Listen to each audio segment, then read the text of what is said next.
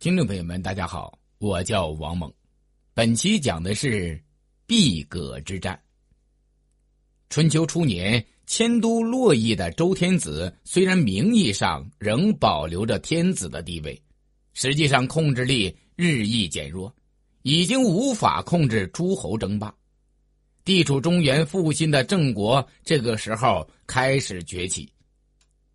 其开国君主郑桓公是周厉王的庶子，是与王室血缘最近的诸侯。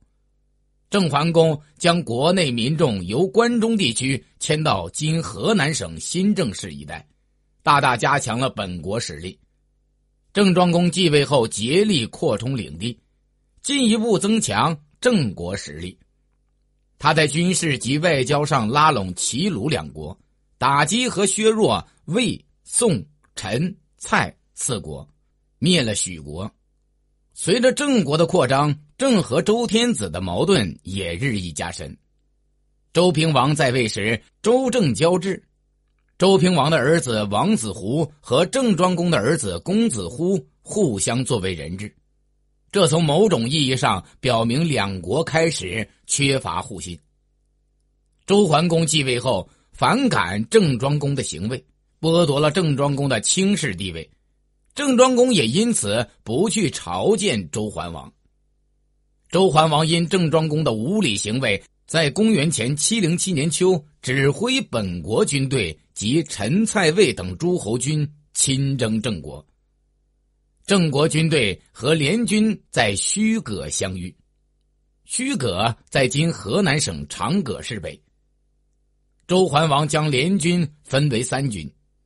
其中右军由卿士国公林父指挥，蔡魏两国军队加入其中；左军由卿士周公黑坚指挥，陈国军队加入其中；中军由桓王亲自指挥。郑军也分为三个部分：郑庄公和袁凡、高渠弥等人率领中军，寨众指挥左方阵，公子曼伯指挥右方阵。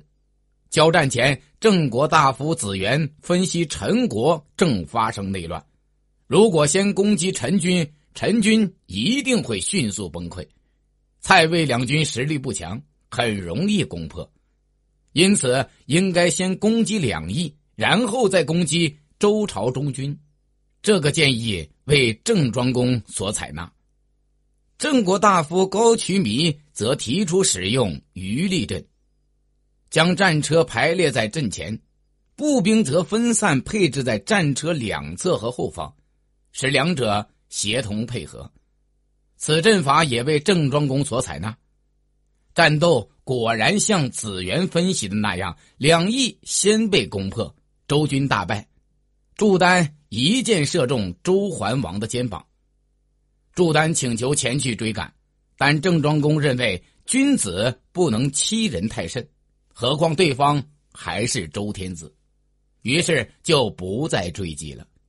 当晚，他还委派寨卒去周营慰问负伤的周桓王。